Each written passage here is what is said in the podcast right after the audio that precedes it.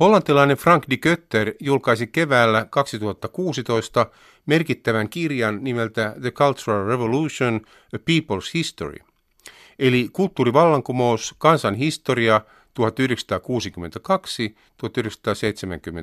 1962-1976. De Kötter toimii nykyisin Hongkongin yliopiston Kiinan modernin historian professorina. Sitä ennen hän hoiti samaa virkaa Lontoon yliopistossa. Die Götter on yksi merkittävimmistä Kiinan nykyhistorian tutkijoista. Kirjassaan Die Götter aloittaa kulttuurivallankumouksen kuvauksen ja analyysin jo vuodesta 1962, jolloin Mao Tse-tungin lanseeraama katastrofaalinen suuri harppaus päättyi.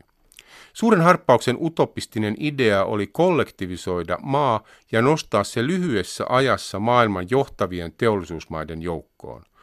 Pakkokeinoin toteutettu kollektivisointi johti ojasta allikkoon. Noin 45 miljoonaa kiinalaista kuoli nälkään ja väkivaltaan. Suurin osa heistä talonpoikia.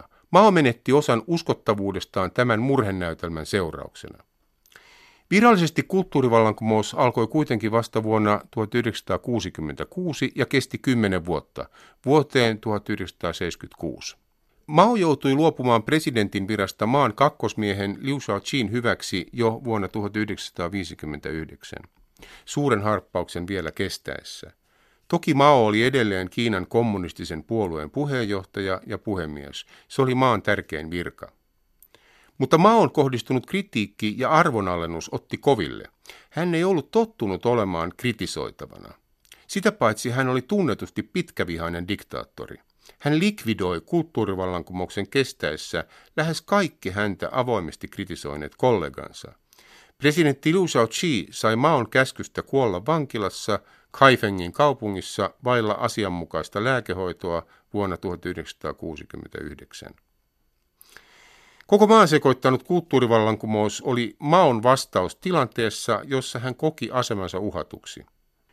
Oikeastaan kulttuurivallankumous alkoi vähitellen jo vuonna 1965, mutta tapahtumat lähtivät todella liikkeelle vasta touko-kesäkuussa 1966.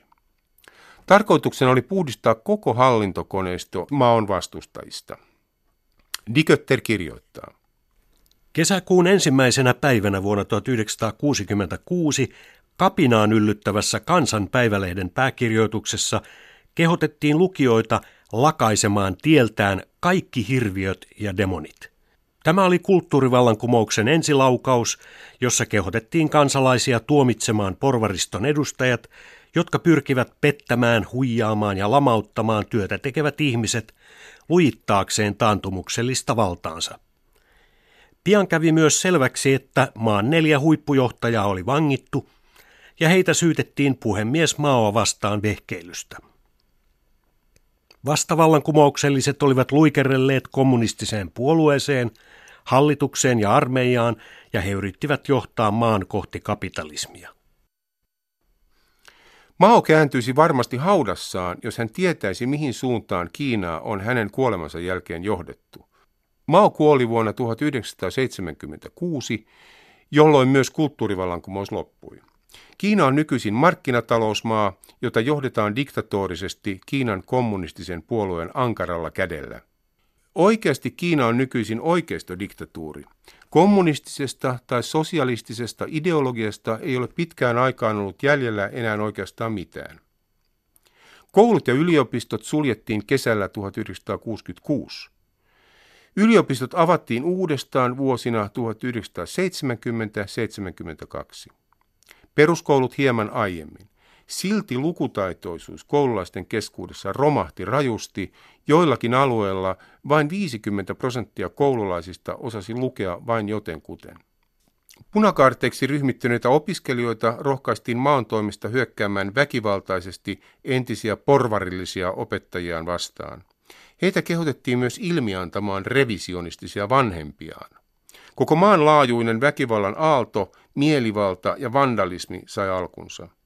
Tätä kaosmaista ajanjaksoa kesti noin puolitoista vuotta. Ihmisiä kidutettiin ja tapettiin mielivaltaisesti kapitalistisen tien kulkijoina tai vastavallankumouksellisina. Ihmisten koteihin tunkeuduttiin väkivalloin, heitä pahoinpideltiin ja myös tapettiin. Juuri kukaan ei joutunut vastuuseen raakalaismaisista teoistaan. Maaseudulla hyökkäyksen kohteena olivat ennen muuta entiset maanomistajat ja rikkaat talonpojat. Lynkkaukset olivat arkipäivää, kun toverituomioistuimet tekivät päätöksiään. Usein maksettiin myös vanhoja kalavelkoja, eli nirri pois. Syyt mukilointeihin, rampauttamisiin tai murhiin saattavat olla mitättömiä. Dikötter kirjoittaa. He syyttivät pomoja valtion omaisuuden viemisestä kotiin ja vaikutusvaltansa käyttämisestä hankkiakseen itselleen vaikeasti saatavia tavaroita ja erityisoikeuksia. He syyttivät yhtäkin pomoa naisten halventamisesta, koska hän oli kosketellut heidän olkapäitään heille puhuessaan. Toista päällikköä syytettiin siitä, että hän oli tullut töihin tohveleissaan ja ottanut toimistossa paidan pois päältä. Rikosten lista kasvoi päivästä toiseen pitemmäksi. Toisin sanoen kuka tahansa oli selvästi vapaata riistaa. Opiskelijat siis perustivat punakaarteja, jotka sitten toteuttivat näitä väkivallantekoja ja vandalismia ympäri maata. Nykyisin vain muutama uskalikko on Kiinassa pyytänyt omaisilta julkisesti anteeksi väkivallantekojaan, murhia. Aiheesta ei käydä laajempaa julkista keskustelua. Puolueen mielestä kulttuurivallankumous pitää unohtaa ja jättää rauhaan. Sehän vain häiritsisi ikävällä tavalla puolueen puleerattua imagoa. Joka tapauksessa vähitellen punakaartilaisryhmiä oli valtava määrä, ja kaikki ne väittivät seuraavansa puhdasoppisesti Mao Tse-tungin ohjeita. Syntyi väkivaltaisia yhteenottoja. Lopulta ryhmät saivat käsinsä aseita, käsiaseita, konekiväärejä, granaatinheittimiä ja jopa tankkeja. Niitä ryöstettiin kaiken kaauksen keskellä armeijan varastoista ympäri maan. Vuoden 1967 aikana yhteenotot paisuivat sisällissodaksi, johon armeija lopulta puuttui saman vuoden syksyllä. Etelä-Kiinan Guangxin maakunnasta on säilynyt järkyttävää arkistotietoa, jonka Die Götter löysi kommunistisen puolueen ylläpitämästä arkistosta. Kesällä 1967 maakunnassa tapettiin eri ryhmittömien yhteenotoissa noin 80 000 ihmistä. Die Kötter kirjoittaa eräiden vastavallankumouksellisten paikallisten asukkaiden äärimmäisestä kohtalosta.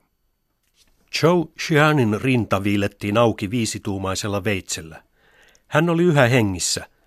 Paikallinen kyläpäällikkö repi irti hänen sydämensä ja maksansa.